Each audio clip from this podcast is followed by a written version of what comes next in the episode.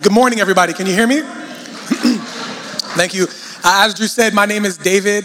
Uh, I need to say up front, like, I need all the nods and amens and yeses and smile. If not, we're just gonna like be here until 12 o'clock, all right? So make sure that we're all participating in this together. Uh, we are in our series on Galatians and we're almost done.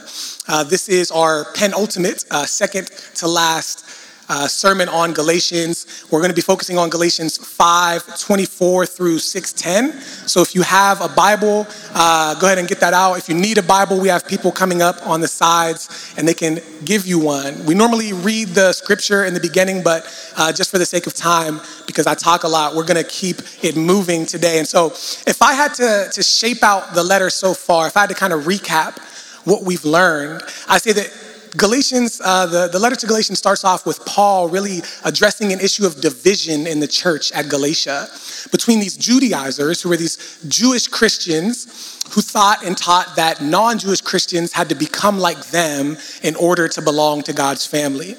And Paul's like, that's not how it works. And so he gets into this deep theology about how Jesus transformed reality and made us, you and I, the, you, the new united family that he had birthed before the foundation of the world, right? That was in Abraham's heart. That was in uh, his heart when he created Adam and Eve in the very beginning. He said, We're only united in him alone, and now nothing else can save, heal, or unite us. Therefore, any authority that we try to live under, apart from God's authority and goodness, will fail us.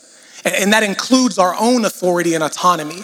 That includes our own view of saying, I am God, I am the highest law and order in this land as well. And now Paul is careful to clarify that the rejection of the kind of living by the Mosaic law, the Old Testament law, does not mean that we get a license to sin. On the contrary, he moves into some beautiful poetry about the new life in the spirit and the fruit that is produced whenever we live our lives in step with the Holy Spirit instead of our own desires. Paul calls these desires the flesh. Now, in order to taste the fruit of the Spirit, we have to crucify our flesh, right? These passions and desires that we used to live by uh, before we started following Jesus and died with Him in baptism and became a new creation. I don't know if you were here last week, but Evan used the language of pulling up weeds out of a garden right? That's a really good image to think about crucifying our flesh, these old desires that no longer define us, these old identities that no longer tell us who we are. We need to put those things on the cross with Jesus as we step into our new life with Him. And so now Paul is going to teach us exactly how to do that, right? How do we garden? How do we grow together in community into God's new family? This is the nitty gritty message about how we actually live some of this stuff out. Right? What does the spirit led, love saturated, multi ethnic community of God actually look like? Uh, in other words, and this is the first slide, in light of the fact that we are one new family called to be crucified, who live according to the Spirit, how do we love one another as ourselves? How do you and I in this room love one another as if we were loving ourselves, which is the way that Jesus loved us? How do we love the people in our community group the way that Jesus loved us, which is a self giving love that puts the other before ourselves? Now, this is important because the message today is not simply about how do I become a better person or a better Christian. I mean, that's included in that. I want to follow Christ faithfully. But this message today is really how do we become the people, right? The beloved community, the new family that Jesus died to create. And it takes work and it raises questions. Right, the cross not only takes away our sin and gives us Jesus' righteousness, but what happens on the cross is like the triune God, Father, Son, and Spirit, who love one another forever, all eternity, perfectly, selflessly, reshaping humanity into that image. They're recreating us into the people that can model that for the world. We get to be the community that mirrors that love by the way we love one another. We get to pull God's reality into this one by the way that we bear one another's burdens. We get to show a watching world the very nature of God, right? What did Jesus say? He said, The world will know you're my disciples by what? The way you love one another. The world will know you're my disciples by the way you love one another. And that's what Paul's getting into today. He's casting vision for a spirit led life and community that leads to God's reality. And somehow, at the center of all of that is the cross. And so the first thing we need to know this morning is that the spirit led life is a cross shaped life. The spirit led life is a cross shaped life, right? The very shape of our lives should reflect Jesus' story narrative and his journey to the cross of laying his life down for others. Let's unpack this.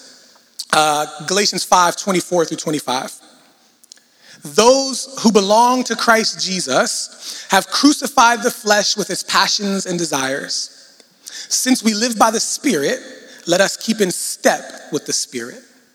Now, remember, right before this, Paul is talking about the fruit of the Spirit the love, joy, peace, patience, kindness, all the good stuff. And he says it's actually at war with our old desires. Uh, when we try to follow and pursue God's Spirit, but we're still living by these old desires, uh, there's a tension inside of us. And so we need to actively, aggressively put our old desires to death. We need to pull up the weeds as we follow or keep in step with the Spirit. And this idea of keeping in step is really important. It's like uh, soldiers following the orders given out by their general. And I think that's a good image because uh, you and I, if we belong to Christ Jesus, we're no longer zombies just living according to our flesh and the elemental principles of the world and these things that used to guide us uh, when we were just kind of like doing whatever we wanted to do. Amen. Uh, now we follow the Spirit daily as we walk and abide with Jesus. Yet I think sometimes we forget that it was the Spirit that led Jesus to the cross. Right? It was the Holy Spirit that led Jesus to the cross and gave him the power to endure it. Uh, one scholar describes it like this He says, Christians are supposed to have one eye on the cross and one eye on the resurrection. And I don't know how that works biologically. It like gives me a funny picture in my, but I think it's true, right? The Christian life is a movement towards resurrection as we await Christ's second coming. But the path toward experiencing new life always requires laying our old lives down. You don't get to uh, skip this step in growing in maturity in Jesus. In other words, the path to resurrection always goes through the cross. The path to resurrection always goes through the cross, excuse me. It always requires laying down your life for the other. It always requires submitting your will to the Father's will, doesn't it? It always requires open arms that are willing to die so that love and the Father's love might be made known to those who have not experienced it. But how do we know that? Put simply, is this, that's the life that Jesus modeled right? Entry level Christianity is laying one's life down for others so that they might experience the Father's love because that's what Jesus showed us. That's the story of the Gospels, that's the story of his life, and it's the story that Paul is desperate to see lived out in the church in Galatia. In fact, a good summary of Paul's core question to Christians is this What story is your life telling? What story is your life? Like, really think about that for a second. Because all of our lives are telling a story. But what kind of story? Is it one of these old stories that were obliterated on the cross and crucified with our flesh at the atoning work of Jesus? Or is it the new story of God's new family that Jesus inaugurated on the cross? The church in Galatia was trying to answer this question too. Right? The Judaizers, they were still living by the old story that you had to become like them in order to belong to God's family. Now, Paul spent like the whole letter dismantling that belief and, and exploring the new freedom we have in Christ and the glorious vision of multi ethnic fellowship of believers that was in God's heart. Right? The Father is always calling sons and daughters from all nations, and the Spirit of God actually blesses our cultural expressions of worshiping Christ as we unite and reunite around the person and presence and teaching of Jesus. But there were others in that community who were tempted to live a different story, right? They wanted to use the new freedom we have in Christ so they could do whatever they want with their bodies. All right, they said, maybe Jesus died for me, but it's like my body, my choice. YOLO, I do what I want, right? Whatever it is, this attitude uh, of saying I can live according to how I am the highest authority actually makes a mockery of the cross. It belittles the blood of Christ and continues the pattern of severing ourselves from ourselves and others. See, when we live under our own authority, we become God to ourselves, but the Holy Spirit says there can only be one on the throne of your heart. There can only be one who reigns and gets to tell you what's what in reality. And that's what we need to step into. We need to avoid these temptations today We need to reject these stories the way that Paul did, and we need to lean into God's story. And so Paul is asking is the story that defines your life the narrative of the crucified and resurrected Messiah? Is the story that defines your life for God so loved the world that he gave his only begotten Son, that whosoever believes in him will not perish but have eternal life, that those who are far away could be drawn near, that the orphan could be set in family. And so Jesus said, Not my will, but yours. And now, are you and I willing to live that story? Are we willing to make that story our own so that others might know this love and be welcome home as a son and a daughter? Is this the story that we embody? And I'm not just talking about those out there. I have a very evangelistic bend sometimes, and I want to see the lost come to Jesus because if we're not doing that, I don't know what else we're doing. But uh, we in this room need to live this out for one another right? We in this room need to become the family that extends and reaffirms God's love to one another in word and deed. And so, when our own sins or the devil or even the culture tries to separate us from our identity as a beloved child of God, this family has to become the place that restores and reaffirms and uh, reminds us of who we are. Even sometimes it has to correct us when we're sinning or falling astray. This is the family that's supposed to bring us home to the Father. Does that make sense? And so it raises this other question Do we love one another so well, so freely, that this story of God's new family must be true? Right? When the world looks at us in the relationships that we have with the people in our community group, with the people at Park Hill, with the people we're reading the Bible with and worshiping with, and whatever, eating meals with, when they look at these relationships, do they say, wow, there's a love amongst these people that I haven't seen before. There's a care, there's, a, there's an affinity, there's an affirmation, there's a deep sense of belonging that I am longing for, that I need in my life. Is that true of our relationships with one another? I'm gonna ask so many questions this morning. It's so good, but you have to think about them, okay? Uh, well, Paul believes, just like Jesus, that our actions towards one another, the practical, concrete ways that we love one another, those are the things that are going to answer it. Those are the things that are going to prove how much and how well we love one another. And so that brings me to our second point. The spirit led community is a cross shaped community. The spirit led community is a cross shaped community, right?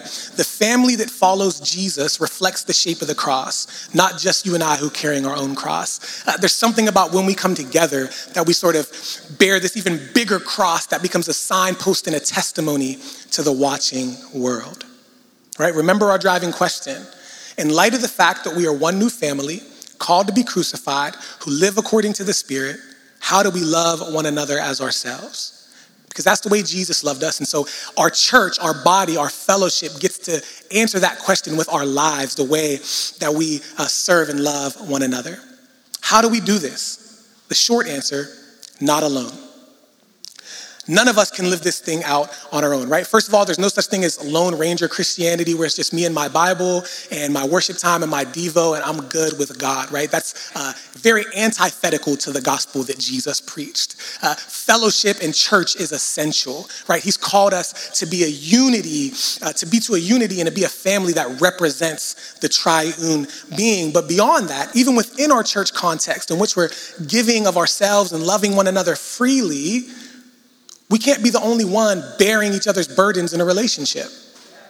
Or else we're gonna crumble, right? I can't carry everybody's uh, bags. If you try to give me everybody's book bag and purse in this room, I'm very strong. Not as strong as the gentleman in the front row, but I'm very, very strong, okay? Uh, big shoulders. I would crumble, I'd fall under the weight of that burden. Uh, in any relational dynamic that you have, uh, if you're the only one giving of yourself, eventually there's gonna be nothing left to give, right? There's nothing left of you to give. Only Christ is the foundation that can hold it all up and hold it all together. And even He, on His way to the cross in His very human body, needed help up the hill. So, what makes you think that you can do this on your own, right? What makes me think that I can do it on my own? So then it comes out we need help, but we're also called to be a helper. And if I'm a withholding person, if I'm not giving of myself freely with arms wide open, the way that Christ gave of himself, if I'm not pulling up the weeds in my own life to make sure that my stuff and sin and junk isn't messing up other people or causing them to stumble and fall and trip, if I'm not helping other people bear their burdens and carry their crosses, then the family will suffer. Right? The truth of the gospel is that you are needed that you matter, that each person in here, each joint supplies the need of the next. Like, I can't be who I'm called to be in God unless you're being who you're called to be in God, and we're doing it together. That's, that's the mystery, right? That's what it calls, that's what it means to be one body, one family united together in Him. And so we're about to read through a series of commands that are aimed not simply at individuals, but at the community the family, right? Composed of folks from very different backgrounds, meant to carry the weight of love together. But before we jump into kind of Paul's list, I do just, I want to make this note. Uh, this list assumes that love for one another is the highest value in the community right? When Paul's preaching to the church, he's, he's assuming that everybody here is laying their life down for one another because they want to see the Father, uh, the Father's love experienced by the other person, and that it's mutual, that it's reciprocal, that we're all, I'm doing it for you and you're doing it for me, okay? Uh, and so we give freely and radically, but we have to trust that God has placed us in the beloved community in which everybody's committed because this doesn't work if I'm the only one pouring out and giving. And some of us give more than others. So I just want to acknowledge that up front. Like some of you guys might hear this message today and just be like, I feel like there's nothing left to give. I'm serving everybody all the time. But maybe this message is going to uh, energize some other people to stop receiving as much and to also pour out on those who give. Does that make sense? So just know it's, it's a mutual, it's a two way street.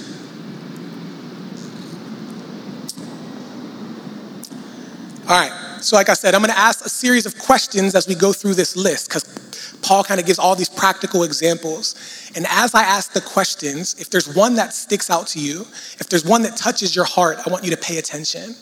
And I want you to ask the Holy Spirit, how are you trying to deal with this in my life? Okay? Also, uh, everything we're about to read, remember the background. It all comes from this phrase, since then we live by the Spirit.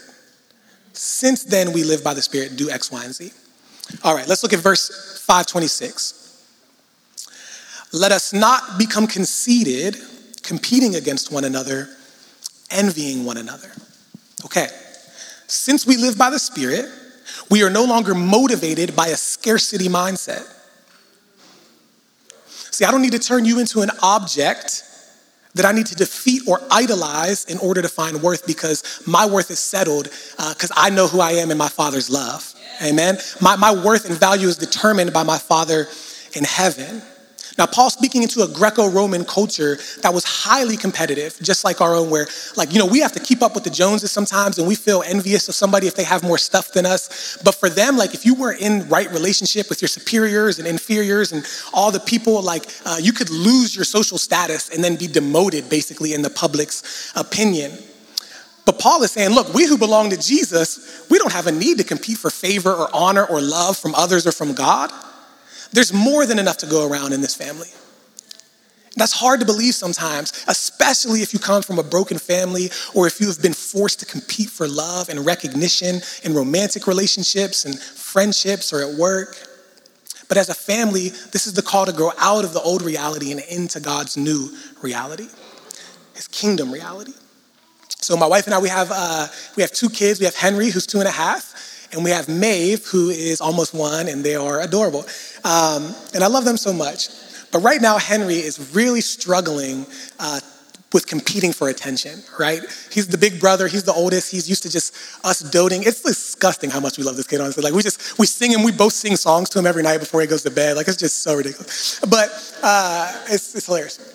But right now, he's really struggling competing for attention with baby Maeve, right? If, if we're reading a book to Maeve, he has to come over and sit on our lap and be the one turning the pages. If she's playing with a toy, he has to come take it and be the one that's, oh, look, dad, look, mom, I got it. Uh, he, started regressing, a sleep regression. So he slept through the night for like the last year, but now him and Maeve share a room. And uh, Maeve cries, and then mom goes in there and gets her up and comforts her. And Henry realized, oh, if I if Maeve cries, mom comes in, so now I can cry and make mom come in. He, there's nothing wrong with him, you know what I mean? And I love him, and I want to go comfort him. But the point is, uh, part of our job as parents, right, as he's going through this phase, is to convince him that there's more than enough love for everyone in this family, right? There's more, we love him, and just because there's someone else here now, that doesn't mean we love you any less. And now we get to teach him how to model the same love and same truth for Maeve so that she can be a really good big sister in 35 years when we have another kid. Amen? You know, like she cannot have to go through the same things that he went through. The, we want to raise kids who give freely to one another because they're secure in their parents' love right? They know that they are, they are loved because of just who they are, and nothing can change that. The point is that we want to be a church that does the same thing right? Jesus said, The greatest among you shall be the servant of all. And he modeled that for us with his whole life. But the thing that empowered him to become the servant of all was that the story of his sonship was settled. His identity was secure. He knew that he was the beloved son with whom the Father was well pleased, and that nothing on heaven, in heaven or on earth or in hell or anywhere in the cosmic galaxies or beyond the multiverse could change that fact about who he was. He knew that the same spirit that led him to the cross was the same spirit that rested the Father's pleasure on him. And he said, I'm going to order my life and my steps according to that spirit.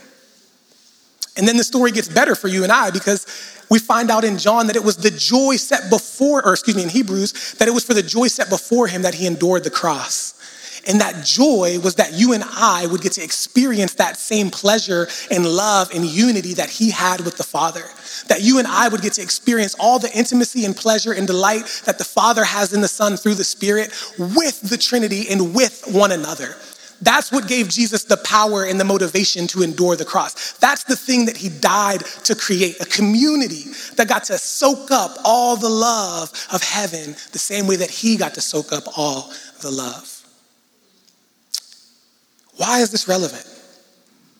Right? Why is it relevant that you and I are aware of our identities as sons and daughters in God? Because this. It's the next slide. Because all who are led by the Spirit are sons and daughters of God, by whom we cry, Abba, Father. And instrumental to living out this communal call of giving up our lives for one another is being regularly reminded of our new identities to have the issue settled in our hearts so that we can extend that identity to those who don't have it settled in their hearts, right?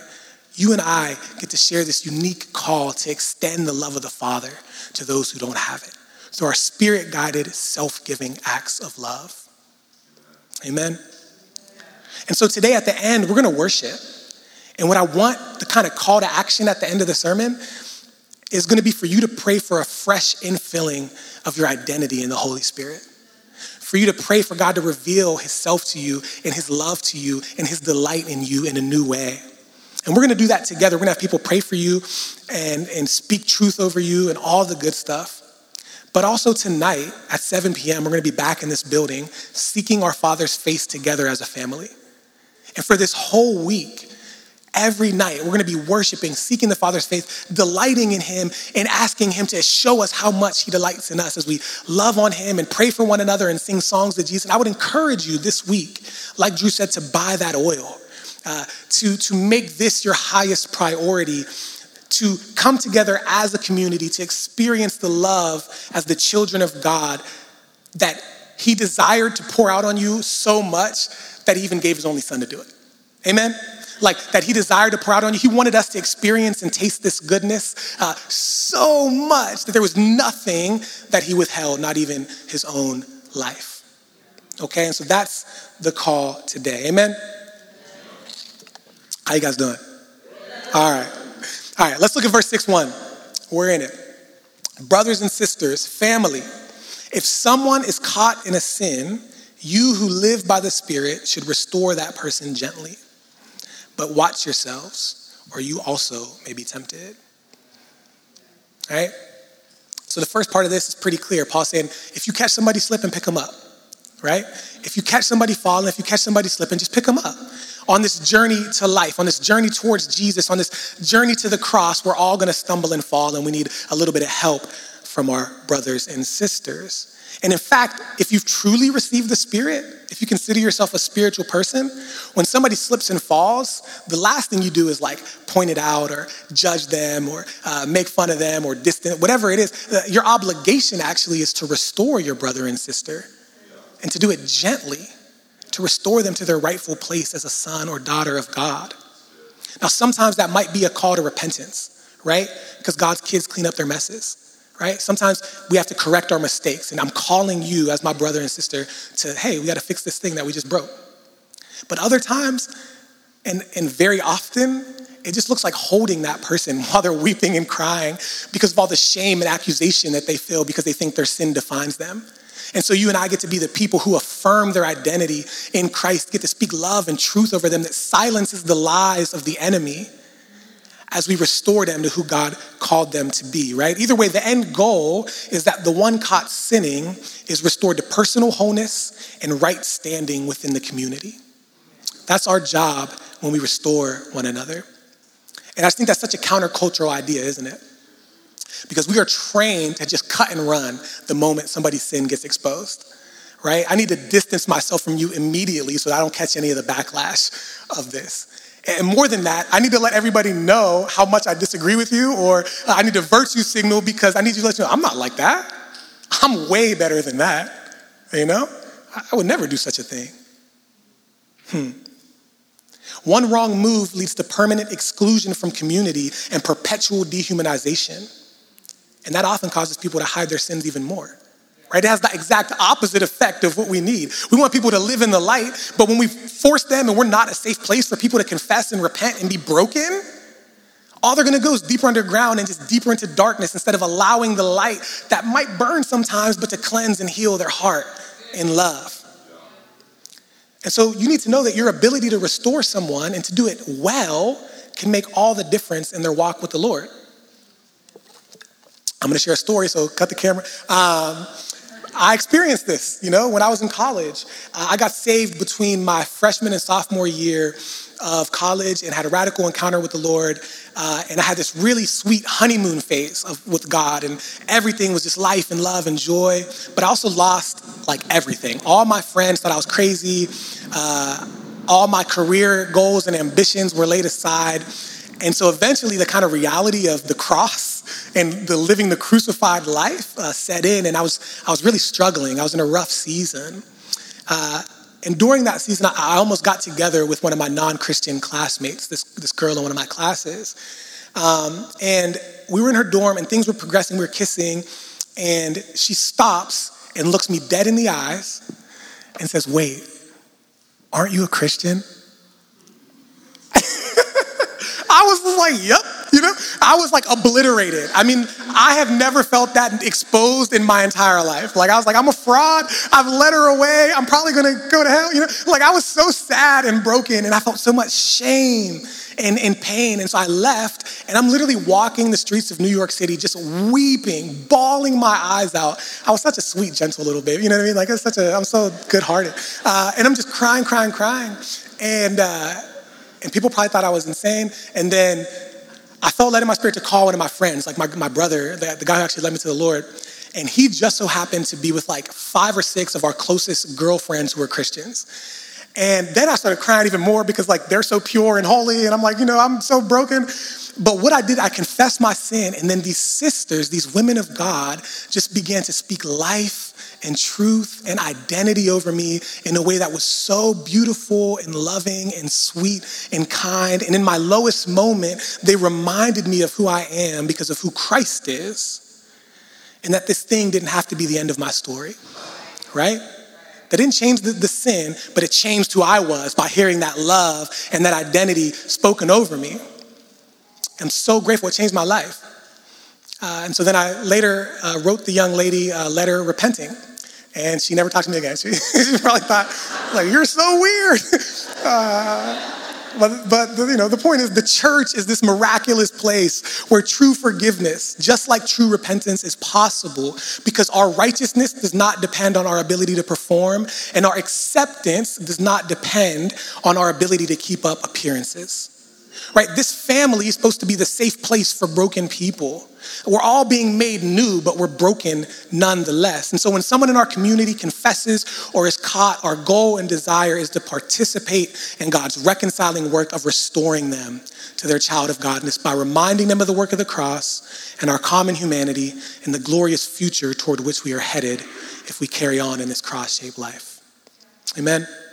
So restore one another gently and don't act like you can't be tempted or that you're better than someone because you don't struggle with what they struggle with or that you're that I'm simply weak or someone else is weak because or not as holy as you because of what they go through. We all have our stuff and our issues and we don't even know it often unless we're living in close enough relationship with somebody for it to be exposed.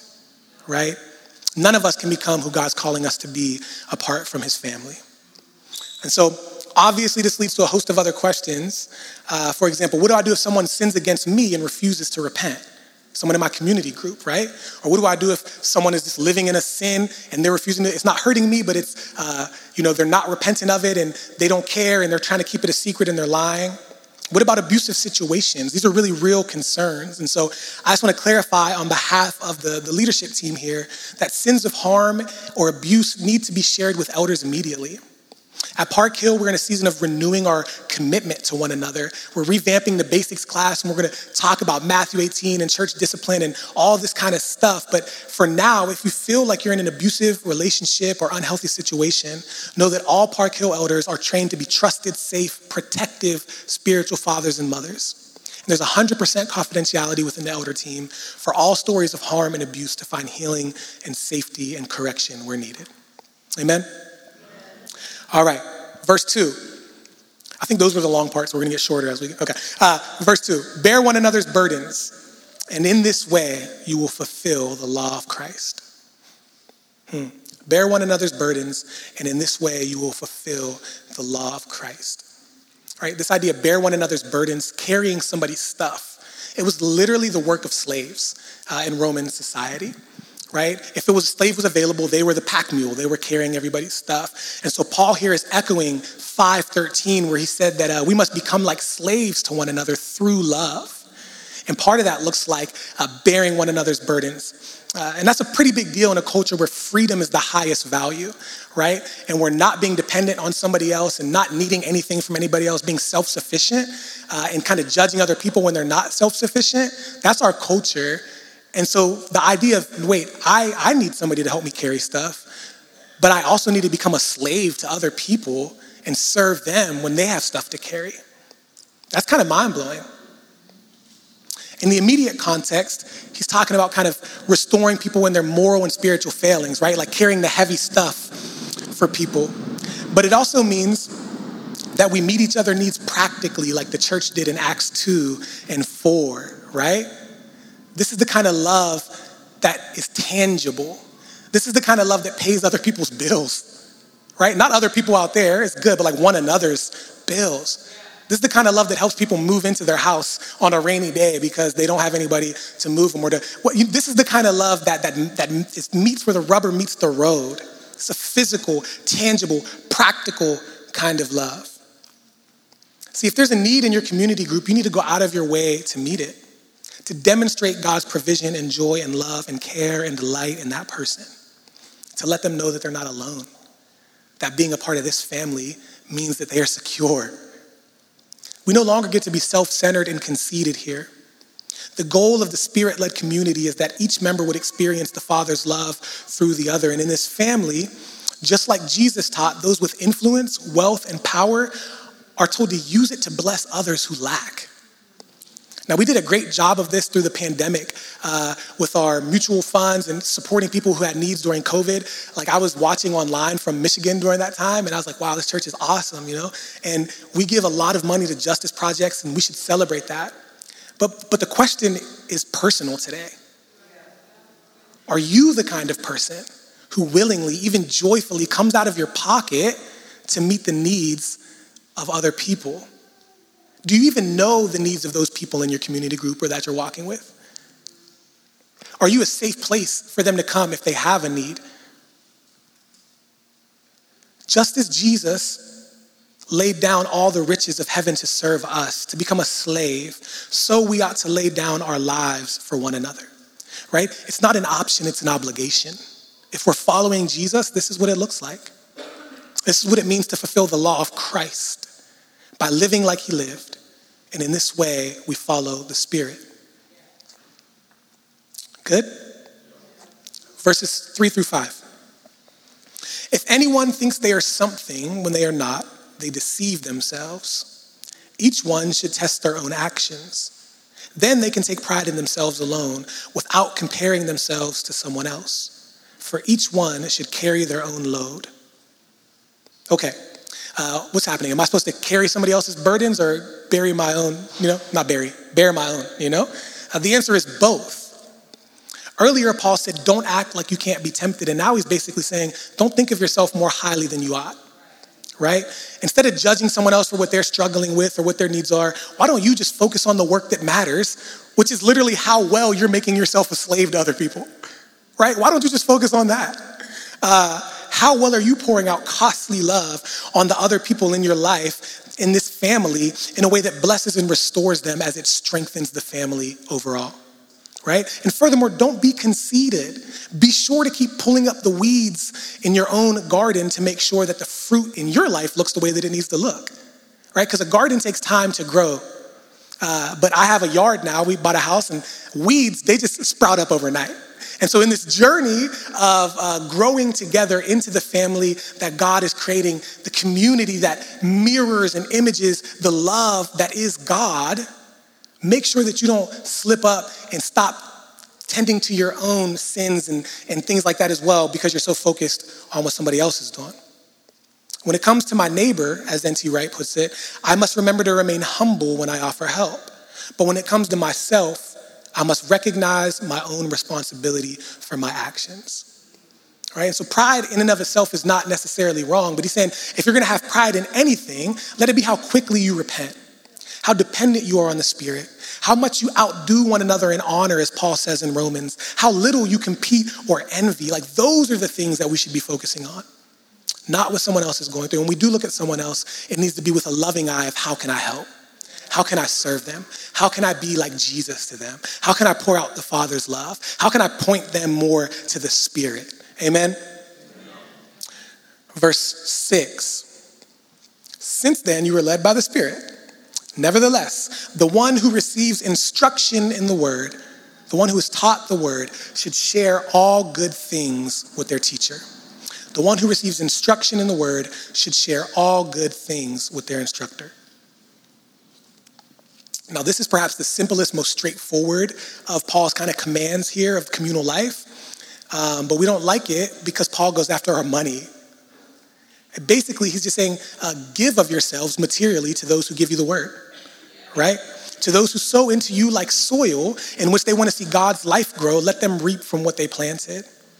Whether it's your time, your money, your resources, your energy, even honor, Peter talks about giving it to the teacher. Serve them materially because they are serving you eternally with their very lives. More than that, one day, Evan and Aaliyah and the elders, uh, they're gonna have to give an account to God for you, for how well that they just did all this love stuff that I've been talking about, how they lived it out for you. That's what they're to have to answer to God for. And so I know this can be weird if you grew up in a church where uh, uh, there was like a 10 minute money sermon every Sunday before the regular sermon. Like I grew up in that kind of church, you know? And it gets kind of weird where like, it makes me uncomfortable, but, but that's not what Paul's talking about here. He's simply saying, uh, love on those who are giving you God's word, those who feed you, right? Uh, because the way that they've chosen to eat is by feeding you. And so we need to mutuality, mutually, reciprocally do our part as well. One of the clearest ways that we can crucify our flesh is by investing sacrificially into God's mission rather than in the excess of our materialistic culture. Right? We don't just do this only so that the family can eat, which is very important, but we do it so that the eternal love that I've been talking about can be offered to those who have not tasted or seen it yet. Amen? And that brings me to my last point. When you sow love, you reap love, period.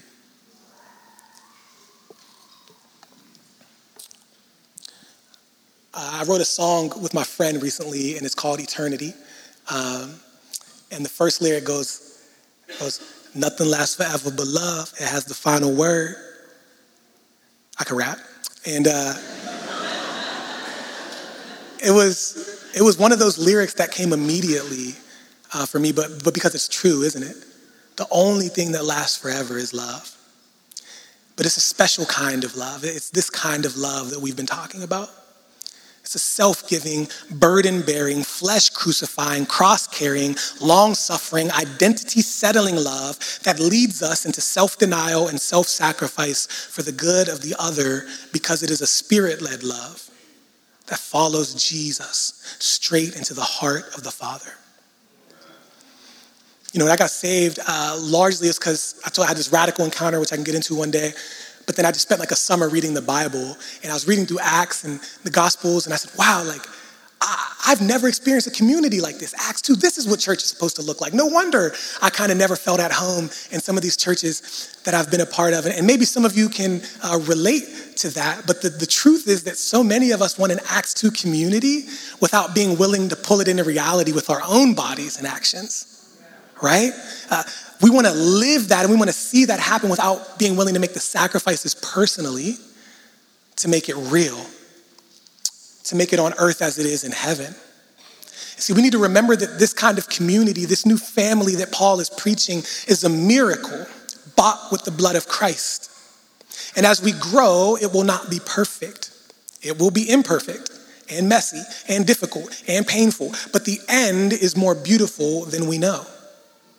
It's like the garden that you tend over and over again, pulling up the weeds, watering it daily, uh, rearranging it and teasing this thing out just so that it looks in the end the way that it should. This is the kingdom.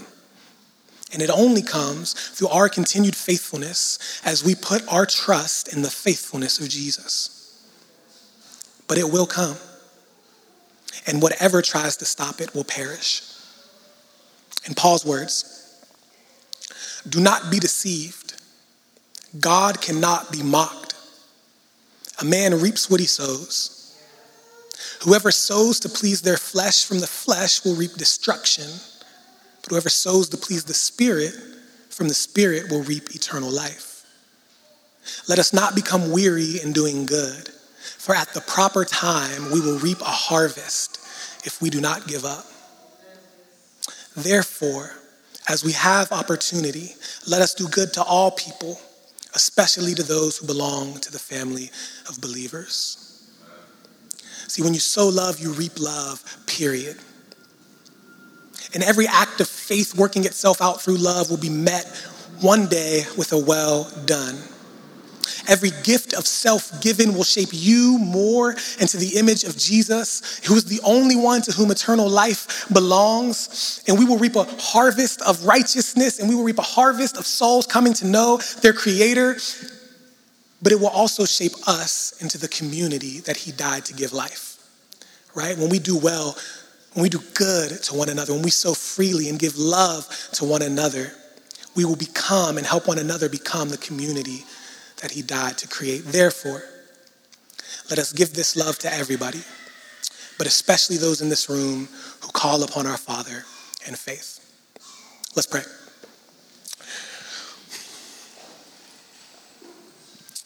Holy Spirit, you are welcome in this place. You're present in this place. Not just through the preached word, not just through the worship, not just through the communion, but through the love that we share with one another. Thank you that you died so that we might live. Thank you that you gave yourself freely so that we might know that we are beloved sons and daughters, and in turn give ourselves freely so that others might know that they are beloved sons and daughters. And thank you that it is this family that will witness to the world who you are, how good you are, how real you are, how huge you are, how amazing your love is for those who are far away and for those who are near. As we worship and prepare to take communion, God, I pray that you would just uh, fill us fresh, fresh, fresh wind, fresh fire with the Holy Spirit. If there's anybody whose identity is unsettled, I pray, Lord, that you would speak in a way that they understand your truth and love and intimacy over their life. Your delight and pleasure that you have in each of us. In Jesus' name we pray. Amen. Amen. So we're going to ask people to, oh, amen. Um,